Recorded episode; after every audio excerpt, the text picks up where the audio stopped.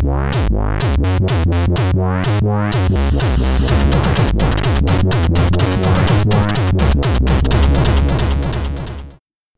ez itt a Checkpoint Mini 211. adása. Hello, László!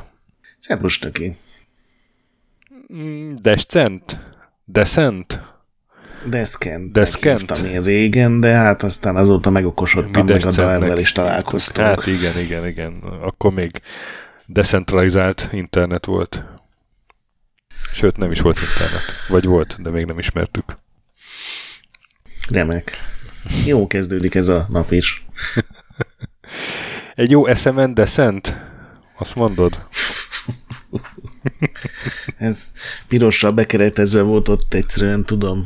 Ilyen zöld kihúzóval így addig satírozva, hogy már átütötte a papírt. Igen, és 6 nyíl így minden oldalra. Ezt ne hagyd ki, Ez kurva jól, ez SMN Descent. Szóval a Parallax Softwarenek a első játéka, és talán legismertebb játéka, vagy Parallax Software néven biztosan. Parallax Software néven biztosan. Erről nem beszéltünk még a Parallax Softwareről amúgy, talán pár mondatot lehetne említeni, hogy egy amerikai cég Illinoisban van a főhadiszállása, 1993-ban alapította Matt Toslog és Michael Kulas. A Checkpoint az érett poénok és a felnőtt humor otthona. Mindenkit üdvözlök. Nem, csak eszembe jutott, hogy most miért késett a felvétel is. Lépjünk tovább, ezt vágj ki. Igen. Szóval ez egy azóta igazából létező cég, de Parallax Software néven csak 3 évig működött, aztán átnevezték Volitionre, amikor a két alapító elindult külön utakon. Na, mi? Az a legviccesebb sztoria, hogy szétváltak, meg hogy miért váltak szét. Ja, hát igen. Ja, azt is elmondhatjuk azt is. Hát, igen, tehát nem az volt, hogy összevesztek volna, nem. Vagy az egyik valami, alapító egyszerűen elköltözött egy másik helyre. De nem tudtak megállapodni, hogy hova költözzenek, és mindketten elköltöztek. Ja, hogy mindketten elköltöztek, csak nem tudták megállapodni, hogy hol legyen a cég. Igen, azt nem tudták, így hiába voltak ismerősök 10x éve, meg együtt dolgoztak, gyakorlatilag ugyanúgy 10x éve, mert először a Sublogicnál, aztán a Lerner Researchnél dolgoztak együtt, és akkor megbeszélték, hogy saját céget alapítanak, mert az milyen jó, és tök jó barátok a mai napig mindig együtt nyilatkoznak, de abban nem tudtak így zöldágra vergődni, hogy hova kéne költözni, és ezért két céget tehát így szétszették a céget, az Outrage volt a másik, akik szerintem így nem nagyon ismerős a nevük, nem tudom, hogy mit csináltak, ezen a néven legalábbis. A Parallax meg, ahogy mondtad, a Volition néven máig csinálja a Red Faction-öket, meg Saints Row-kat, meg hát mostanában nem túl jó minőségben, de... Meg hát a Free Space sorozatot is ők csinálták, csak így kicsit a Descentre akkor visszakanyarodunk műfajilag valamennyire. Hát meg az első Red Faction és a tervezett Descent 4-nek a motorjára épült.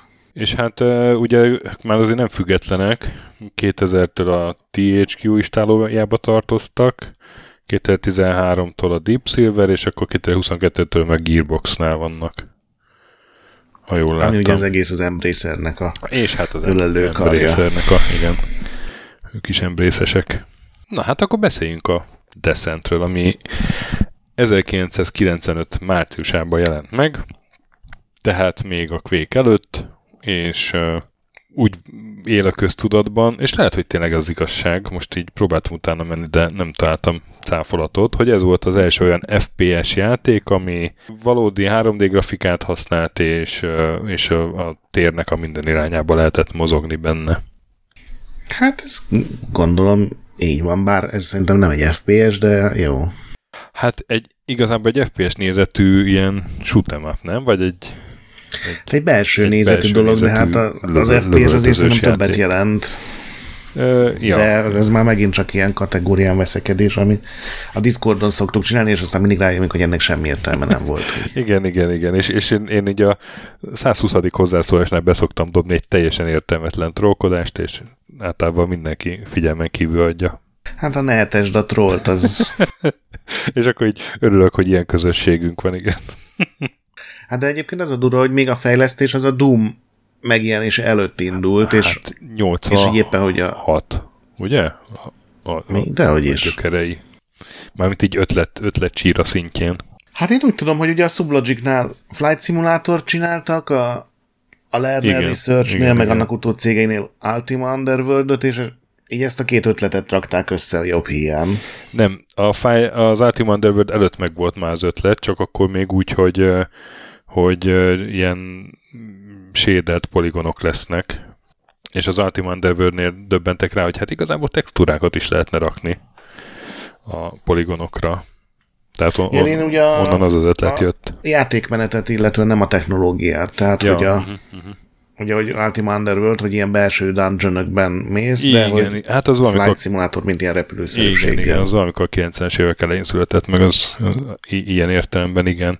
És hát nekem egyébként ez egy olyan játék, amit én messziről tiszteltem már annak idején is, meg most is tisztelem messziről, vagy akár közelről is tisztelem, de nekem ez nem tudott így a vinyomon sokáig megmaradni, és pont ezért, mert őrületes technikai bravúrnak tűnt akkor, hogy tényleg bármerre lehet röpködni, viszont tényleg ilyen szűk barlangokban röpködsz, és úgy meg kicsit úgy értelmét veszti ez a nagy, tehát hogy ha lehet bármerre röpködni, akkor hadd röpködjek egy nagy térben, tudod, én előtte játszottam már nem tudom, ilyen X-Wing, meg ilyenek, ott azért azt szoktam meg, és jó, hogy ez nem egy szimulátor, hanem egy ilyen FPS nézetű, nem tudom, lövöldözés, több műfajnak mindenképpen keveréke, de hogy FPS-nek nekem nem volt elég karakteres, ugye azért ilyen Doom-ok után. Hát igen, hogyha már az ilyen szimulátornak meg túl korlátozott volt a játéktere. De nagyon sok haverom szerette, szóval én nem vagyok egy tipikus fogyasztó, de most kipróbálva is ez volt így az érzésem, úgy visszajöttek ezek a régi gondolatok, hogy hát ez tök jó, de hogy kár, hogy ilyen szűk térben röpködök. Hát ugye ez egész motor csak így működött, hogy persze, először persze. Csak kockákat, aztán már ilyen más hatoldalú testeket is, ahogy fejlődött a motori, be tudott pakolni pályára. Meg hát az akkor már ugye ez ilyen nagy számnak számított, tehát az, hogy ilyen nyílt világban is tudja repülni, az csak a 3-as részben. Igen. Nem, ezt én látom, hogy miért alakult ez így, tehát az akkori technológia ennyit bírt, meg az akkori gépeken is ugye el kellett futnia. Meg egyébként az akkori FPS-ek, a hagyományos FPS-ek sem tudtak sokkal többet. De tudod, így én, mint játékos, így a játékélmény, ez a ógyák meg és kész hozzáállással.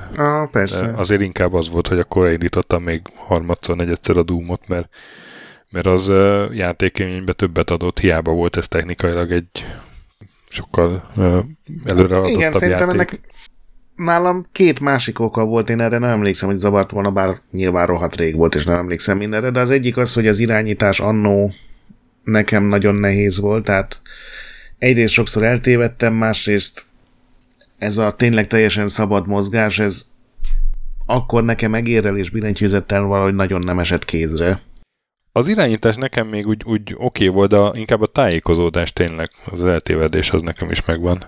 De egyébként szerintem ez azért is lehetett, mert tényleg akkor találkoztunk először egy ilyen full poligon világgal először, és most már teljesen nyilvánvaló volt játszva, tök jól működik benne ez a drótvázas térkép, és egyszerűen sose tévedtem el az első részben ilyen nagyon. Mindig lehetett emlékezni, hogy merre kell menni. Nem játszottam végig, de azt hiszem a 8., 7. pályáig elmentem, és ezzel most nem volt gondom. Amivel most is gondom volt, ez az elképesztő sterilitás és hangulathiány, és igen. Nyilván a Doomnak sem volt egy regény sztoria, de ott legalább a környezet meg az ellenfelek azok ilyen rohadt hangulatosak voltak, meg a hangok itt meg gyakorlatilag ugye arról szól az egész, hogy téged, mint valami zsoldost fölfogadnak, hogy hirtelen a naprendszer mindenféle bolygóin vírusos robotok elfoglalták a ilyen bányát, meg olyan kutatóbázist, és menjél be, és lőd szét a robotokat, és ments meg az embereket. És így nincsen benne főgonosz, nincsenek benne karakterek sem, nincsen benne semmi ikonikus űrhajó, vagy legalább amire emlékeznél másnap. Szóval szerintem ez ilyen sokkal szárazabb volt, mint a legtöbb FPS, tehát a Blood, meg a a Dark Forces, meg a ezek szerintem sokkal hangulatosabbak voltak. Még egyébként a Quake-re is jellemző, ez szerintem a Doom sokkal karakteresebb volt, mint a Quake ilyen. Hát igen, a Quake-es adásunkban erről már beszéltünk, de ja, igen. De hogy ez még hangsúlyosabb, nem, vagy itt még... Itt teljesen hiányzik egy jó kitalált hangulatos környezet, igen. Hát ez egy olyan játék, ahol abszolút a tech részére koncentráltak fejlesztéskor. De nem tudom, te megtaláltad, de van belőle egy Descent Rebirth nevű új verzió, nem, amit ilyen őrült rajongók csinálnak, és ez egy olyan port, ami megőriz mindent a régiből, tehát azon kívül, hogy nagyobb felbontás van, meg az első rész is támogat színes fényeket, minden ugyanaz, tehát ugyanúgy néz ki, ugyanazt kell csinálni, csak kompatibilis minden modern hardverrel, beleértve az én kis Xbox 360 kontrollerelmet is. És kellett egy ilyen 5 percig állítgatni, mire mindent be tudtam állítani, de így elképesztően jó volt. Komolyan? De jó. Meg kell, hogy legyen az eredeti Descent, ugye kapható GOG-on is, meg Steam-en is, mert néhány fájlt egyébként ilyen .hog, meg .pig kiterjesztésű fájlok vannak benne valamiért, ezt nem találtam meg, hogy ennek mi volt az oka, ugye puszta humoron túl, hogy ezeket be kell másolni, gondolom azok az adatfájlok, és akár 4K-ban tudsz vele játszani, minden bugot kiirtottak a játékból, támogatja az új kontrollereket, online és LAN-on lehet vele játszani, támogat minden pályát, ami készült hozzá, hivatalosat, meg nem hivatalosat, úgyhogy ez egy ilyen elképesztően igényes update, és bárcsak minden játékhoz lenne egy ilyen őrült, aki ezt megcsinálja. De most ezzel a kontrollerrel így fantasztikusat játszottam. Tehát nekem most ez volt az első jó Descent, igazán jó Descent élményem, amit élveztem. Ó, de jó. Hát én a GOG-osat próbáltam ki, úgyhogy én nem tudok ilyen dolgokról beszámolni. Azon túl, hogy továbbra is nagyon tisztelem a játékot. Igen, de azzal nem volt jó. Kipróbáltam én is, de így ugye joystickom nincsen, meg szerintem PC-n nekem nem is volt soha, de billentyűzetegérrel egyszerűen ez nem működik jól. És mi Descent Rebirth, azt mondod? Aha. És mi az első két részhez van, ami ugye nagyjából ugyanazzal a motorral készült, és egyszerűen tehát ez azt kell mondanom, hogy ez a legjobb ilyen tartsuk modern környezetben a régi játékot mod, amit én valaha játszottam, jobban működik, mint a, nem tudom, a Warcrafthoz, meg a Command & Conquerhez, meg még pár ilyen régi játékhoz láttunk. Tök jó. Közt ki fogom próbálni. Na de vissza a fejlesztéshez. Ja, már igen, elmentünk. Elmentünk, igen.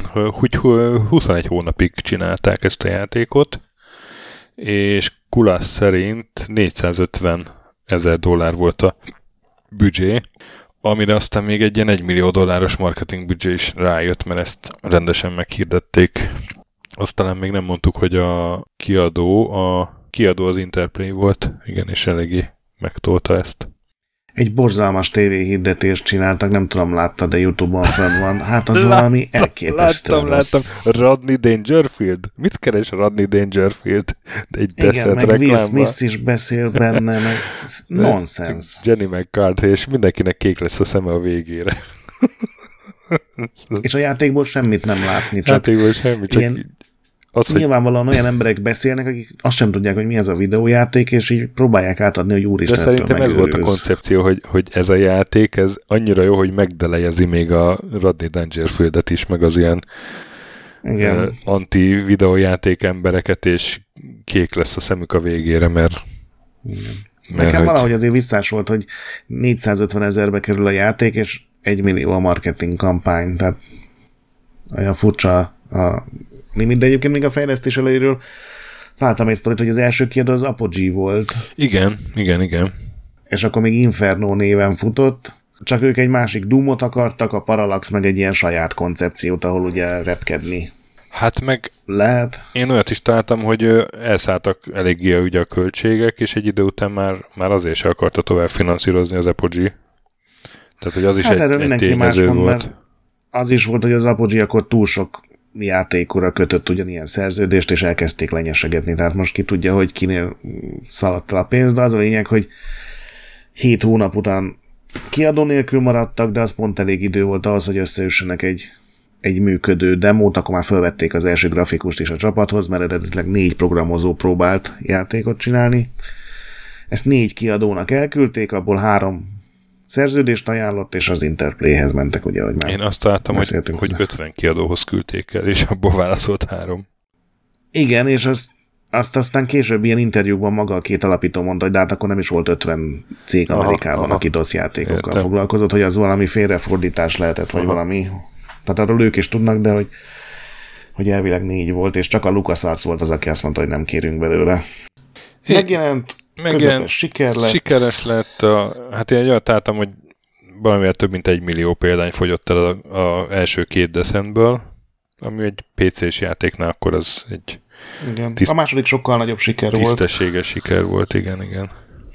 És az a durva, hogy 2 korabeli VR sisakot is támogatott. Igen. Ugye a csomóan azt hiszik, hogy ez a VR ez egy ilyen 5 éves, maximum 6-7 éves dolog. Tehát ugye a 90-es években is voltak ilyenek. Persze a VFX 1 hogy... például. Olyan volt is. És a Cybermax. Igen, VFX 1 volt is a fejemen még a 90-es években. Doomot játszottam vele, és borzalmas volt. Jó, de VR volt. VR volt, igen. Fordítottam oldalt a fejem, és az a vicces, hogy a kandón játszottam vele tanárszakon. Úristen. Amikor egy ilyen oktatási a jövő oktatási segédeszközei előkerültek valamelyik ilyen gyakorlati órán. Egy nem magyar születésű tanárom volt. Hát ő vette elő a VFX1-et, és mondta, hogy hát van benne egy játék, robbannak hordók, csak akkor már sejtettem, hogy ez a Doom. Hát durva egyébként, hogy amit akkor így biztos mindenki hülyeségnek gondolt, az még most sem valósult meg, de most már legalább látszik, hogy akár még lehetne is belőle valami, ha minden nem, teljesen máshogy menne. Hogy akkor se gondolták már hülyeségnek sokan, mert mondom, benne volt egy random magyar főiskola tanárszak laborjában. Hát de gondolom, aki ti ott néztétek, nem gondoltátok úgy, hogy 5 éven belül minden diákon nem, majd VR-sisak lesz. Nem, egyébként ennek az egész, hogy fú, mi lesz a VR-ból, és mi lett belőle valójában ellentmondásnak, vagy ilyen kontrasztnak egy nagyon szép példája az Aklatás című film, nem tudom, arra emlékszel-e? Ami arról szól, hogy Demi Moore a női felsővezető, és ő zaklatja Michael Douglas-t. Ja, igen. És ez egy ilyen high-tech cég, és gyakorlatilag egy VR Google-t fejlesztenek, amiben ilyen repülő angyalka avatár kihozza neked könyvtárból az infót kb. Uh-huh. És ha megnézed azt a filmet, hát ha valami szarul öregedett. Hát ez a felesleges animációk, hogy megmutassuk a népnek, hogy működik, ez sajnos a DVD menükben ez létrejött, és nem tudom, emlékszel, de voltak olyan DVD menük, ahol rákattintottál arra, hogy nem tudom, play vagy options, és bejött egy félperces animáció, hogy így mész a csőben, és lens flare van jobbra, meg piros fény balra. Ja, a Shreknek a DVD menüjére emlékszem. Az volt ilyen, hogy ott ahhoz külön animáltak, igen, hogy akkor végigrepült veled ott egy béka a mocsáron, meg nem tudom. Kezdődjön meg a rohadt film. De megint jól kalandoztunk. Igen, tehát megjelent a Descent, sikeres lett, volt második része is. Hát először kiegészítőt kezdtek el csinálni, ugye, hogy... Ja, a kiegészítők, igen. Hogy azt mondták, hogy egy CD-s verziót adunk ki, ugye ez akkoriban szokás volt, és aztán végül az Interplay-nél kitalálta valaki, hogy ez sokkal több pénz lenne, hogyha Descent 2 néven adnánk ki, hiszen nézzük meg, a Doom 2 is tulajdonképpen egy kiegészítő, amiben új pályákon, meg egy új fegyveren, meg néhány ellenfélen kívül így nem sok újdonság van, de hogy második résznek eladták, és milyen rohadt sikeres lett, és ezért jelent meg Descent 2 néven, és ez tényleg bejött. Mert... tényleg bejött. De volt is valami kiegészítő is, de az valami pályakészítő verseny volt, és a legjobb pályákat adták ki így egybe. Igen, az a második részhez volt. Az a második részhez volt? Igen. A Vertigo Series néven. Ugye a Descent 2 az, amikor megjelent, akkor tényleg tulajdonképpen egy kiegészítő volt benne 30 új pálya, volt benne, nem tudom, 10 akárhány új ellenfél, új fegyverek, az engine egy kicsit jobb volt, tehát már nem 6 oldalú, de akár 10 oldalú testek belsejében is lehetett mozogni, meg ugye amikor ezeknek a testeknek a belsejében is sokkal több poligonnal lehetett így kialakítani. Igen. Ilyen alkokat. Érdekes, hogy midi zene volt, amit mindenki hallott, de hogy igazából rajta volt egy ilyen 5 számos metal válogatás, a Type O Negative, meg a Skinny Puppy, tehát ilyen industriál, meg Doom metal zenéket ráraktak. Kilőhető fényforrások voltak benne, és aztán 1 évvel később, vagy 8 hónappal később megjelent egy Infinite Abyss nevű verzió. Ez nálam sose járt, nem tudom, te találkoztál vele annó. Ez már Windows 95-ön futott, támogatta a legelső 3D gyorsítókat, és ebbe volt benne ez a egyrészt a Vertigo Seriesnek a 22 pályája, másrészt meg egy pályaszerkesztő külön program. És aztán jött a Descent Maximum, ami a PlayStation verzió volt, ami 36 tök új pálya, meg FMV videók, tehát ott próbáltak vele sztorit rakni, mert hát ugye a PlayStation-on nem lehet csak úgy kiadni.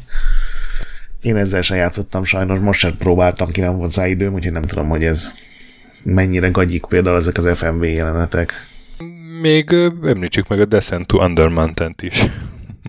Hát az csak engine rockon, nem? Igen, de hát meg az is Interplay, tehát 97-ben az Interplay még kiadott egy ilyet is, a Descent engine-jével, egy szerepjáték, ami hát pont annyira működött, mint ahogy ez a mondatból sejthető. De az ajánlottál? Szerintem nem az engine miatt. Én fél órát már akkor is utáltam. De, hát tök jó engine, de hát szerintem teljesen alkalmatlan volt egy szerepjátékra. Vagy hát, hogyha az egy jobb szerepjáték lett volna, akkor... Tehát az egy nagyon rossz szerepjáték volt minden tekintetben. A sztori, meg harcrendszer, meg akármi. Az így szerintem a legutolsó Interplay-es AD&D játékok között volt, és akkor már így visszavették éppen a licenszt, és ezt így ki kellett adni 3/4 készen. Lehetséges. Arról csak nagyon rossz emlékeim vannak. És aztán még egy Kickstarteres revival is volt, vagy elindult legalábbis 2015-ben a Descendant Studios. Ahogy láttam, ebben ilyen eredeti kulcsfigurák nincsenek benne, tehát ezek valószínűleg inkább lehet, hogy van, aki... Az volt az, ami végül nem Descent néven jelent meg, és ugye? És ezt akarom mondani, hogy ez végül nem Descent néven jelent meg, nyilván jogi okokból, és hogy mi volt a neve, azt tudod? Valami nagyon hülye neve volt, ilyen lőjél le hajókat járatokban, nem, vagy valami Ships That Fight Underground. Igen, valami. És a rövidítése, és TFU. De nagyon, de felnőttek vagyunk. De ez a shut the fuck up. El tudom képzelni, hogy ez egy utalás arra, hogy nem kapták meg a Descent jogokat, mint a szó használatot. Mondjuk én ezt a Kickstarter indítása előtt tisztáztam volna még. Ki tudja, mi történt persze, vagy visszavonták, de... Igen. De akkor te azt a 2016-os Kickstartert nem láttad? Amit viszont a 2 alapító csinált? Igen, és volt egy másik Kickstarter, amit a 2 alapító csinált. De abból nem lett semmi, nem? Dehogy nem, az Overload című játék, az megjelent szépen időre. Ugyanaz a játékmenet, mint az első 2 Descent, tehát belső részeken kell főleg menni, hasonló hajóval, nyilván már sokkal modernebb játékdesign. Én most így megvettem, annyira elvesztem az első 2 részt ezzel a felújítással, hogy ezt most jó megvettem. Még nem próbáltam ki, de szerintem 20 éven belül ez is el fog jönni. Jó van. Akkor én még annyit mondanék, mert én most tényleg így teljesen rákattantam, hogy az első rész szerintem tök jól játszható, és... Ugye minden pálya ugyanarra a koncepcióra épül, van egy rohadt nagy, teljesen logikátlan labirintus, néha úgymond plafonon, meg padlón is vannak tovább vezetőjáratok, repülő, ilyen robothajók lövöldöznek ránk, minden pálya végén ki kell nyírni egy reaktort, és utána 1 perced van, vagy néha csak 40 másodperc elmenekülni, ami azt jelenti, hogy korábban meg kell keresni az exit táblát, és amikor menekülni kell, akkor ott egy kijárat nyílik meg, tehát ilyen szempontból dögunalmas, meg monoton, de valahogy olyan jó az akció, meg a felderítés, hogy ez így nem volt gondom, viszont a második rész olyan mocskos nehéz lett, még ezzel az új kontrollal is. Tudod, ez a lehető legaljasabb, hogy bemész egy szobába, és azonnal a fejed fölött meg a a padlón is vannak ilyen lukak, amiben el van rejtve 3-3 űrhajó, amik azonnal elkezdenek lőni, vagy ilyen átlőhetetlen, vagy megsemmisíthetetlen kerítések mögött vannak ellenfelek, és egyszerűen olyan aljas a pályaépítés, hogy már a második-harmadik pályán is nehézkesen mész át, és azt még nem mondtuk, hogy ebben a játékban ez még az utolsók között volt, ahol a játékosnak életei vannak, és hogyha elfogynak az életek, akkor game over szerintem, akkor kezdheted újra az egész játékot a legutolsó szinttől, amit sikerült végrehajtanod, de az összes updated meg fejlesztés, ugye a fegyverek is fejlődnek, ezekre ne sem tértünk ide igazából, mindenféle lézerek meg rakéták vannak benne. A lézerek azok az elsődleges fegyverek, azokhoz nagyon sok lőszer van, a rakéták, bombák, azok pedig a másodlagos fegyverek, amikből örülsz, hogyha van, nem tudom, 6 vagy 8 darabod. Igen, és csak ezek a lőszerek meg power-upok azok, amik sprite-ként jelennek meg a motorban, minden más poligon. Igen. A második részben már olyan komplex pályák vannak, ott már egyébként volt olyan, hogy eltévedtem, tehát az már túl nagy. Tudod, amikor a engine-t így gondolom fejlesztettek rajta, dolgoztak, és egyszerűen azt mondták, hogy úristen, végre lehet 10-szer akkor a pályát csinálni, csak arra nem gondolt senki, hogy ez jó ötlete. És a második részben már a második pályán is van egy ilyen power-up, ami egy űrhajó, ami mutatja az utat, hogy merre kell menni. Tehát ezt ők is érzékelték valószínűleg a végén, hogy ez egy gond, csak... Meg belelaktak egy autómepet, még arra nem esett szó. Azért az is egy szép teljesítmény egy 95-ös játéktól, hogy milyen wireframe autómap volt benne. És rohadt jól működik, igen, meg kell, hogy igen, mondjam. Igen. Azért, ha nem is tévedtem el az első résznek a pályáin, olyan volt, hogy tudod, hogy vannak olyan termek, ahonnan akár 5-6 kiárat is van, és akkor persze. Nem tudod, hogy melyiken mentél be, és ez meg olyan faszán mutatja, hogy melyik az a járat, amit még nem derítettél föl, hol vannak az ilyen színes kulcsokkal, ugye megint csak a Doom befolyással, színes kulcsokkal védett ajtók, úgyhogy a Descent egyet ezzel a Rebirth motorral én maximálisan tudom ajánlani. A második rész az már szerintem ez a tipikus ilyen csak a rajongóknak, meg csak az ultra hardcore-oknak csinálunk még egy rohadt nehéz kiegészítőt, amiből aztán második rész lesz, mire megjelenik. Szerintem az egy rossz megközelítés, de az első rész szerintem nagyon jó. Tök jó. Szokás szerint mélyebbre ástam, mint én, és kihitte volna, hogy ennek van értelme. Akkor én is kipróbálom a Rebirth-et, köszi szépen. Mert amúgy igazából egy szimpatikus játék, megmondom, én messziről tisztelem, de ilyen modernizált változatban lehet, hogy még tovább ki is próbálnám, mint ameddig jutottam most vele. Igen, az akció az tök élvezetes, a mélysége az ugyanúgy ilyen centikben mérhető, tehát sztori, meg hangulat, meg karakterek terén, de szerintem 1-2 órát az bőven megírja. Jó, hát néha van, úgyhogy csak úgy pufogtatni akar kicsit az ember. Uh-huh. Hát akkor játszatok a Descent-tel, annak is a Rebirth moddal feltuningolt verziójával. Ezek szerint ez a verdiktünk.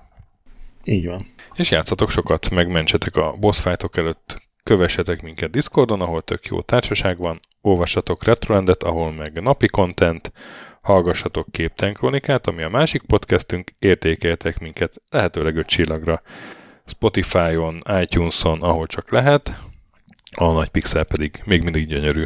Sziasztok! Sziasztok!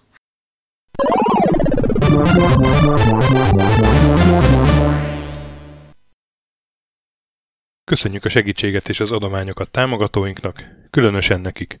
Andis 123456, Pumukli, Bastiano Coimbra de la Coroniai az Védó, Kis András, Dester, Joda, Kínai, Gac, Hanan, Zsó, Delsis with Chickens, Gabez Mekkolis, Sir Archibald a Réten, Benő 23, Zorkóci, Retro Station, Hunter XXL, Nobit, Sogi, Siz, CVD, Tibiur, Bert, Kopescu, Krisz, Ferenc, Zsoff, Edem, Kövesi József, Varjagos, Zsiga Bálint, Loloke, Snake Hipsboy, Csépé, Márton úr, Flanker, Kovicsi, Holosi Dániel, Balázs, Zobor, Csiki, Kertész Péter, Richard V, Nyau, Vitéz Miklós, Huszti András, Vault 51 Gamer Bar, Péter, Daev, Eniszi, Csalazoli, Makai Péter, Mongúz, Beranándor, Arzenik, Nagy Alexandra, Andrew Boy, Fogtündér, Szaszamester, Kviha, Mazi, Tryman, Magyar Kristóf, Krit 23, Kuruc Ádám, Jedi, Harvester Marc, Igor, Pixelever, Oplüke, Esring, Kecskés János, MacMiger, Dvorszki Dániel, Dénes, Sakali, Kopasz Nagyhajú, Colorblind, Vic, Furious Adam, Kis Dávid, Dart Mogyi, Warhamster, Maz, Mr. Corley, Nagy Gyula, Gergely B., Sorel, Naturlecsó, Devencs, Kaktusz, Tom, Jed, Apai Márton, Balcó, Alagi úr, Judgebred, László, Opat, Jani bácsi, Dabrowski Ádám, Gévas, Zabolik, Kákris, Logan, Hédi, Tomiszt, Att, Gyuri, Kevin Hun, Zobug, Balog Tamás, Enlászló, Gombos Márk, Valisz, Hekkés Lángos, Szati, Rudimester, Sancho Musax, Elektronikus Bárány, Nand, Valand, Jancsa, Burgerpápa Jani, Deadlock, Hídnyugatra Podcast, Lavkó Maruni, Makkos, Csé, Xlábú, Simon Zsolt, Lidérc, Milanovic, Ice Down, Typhoon, Zoltanga, Laci bácsi, Dolfi, Omega Red, B. Bandor, Polis, Vanderbos parancsnok, Lámaszeme sötétkék, Totó, ilyen a moba és ezt büszkén olvasom be.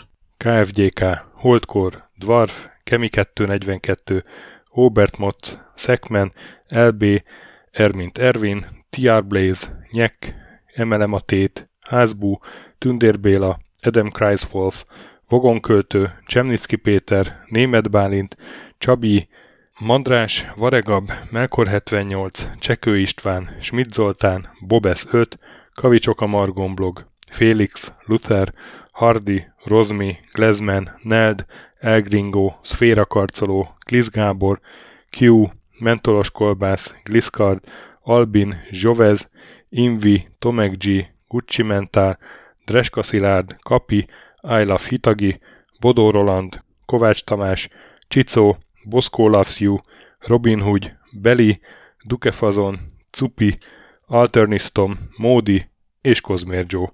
Nagyon szépen köszönjük mindenkinek!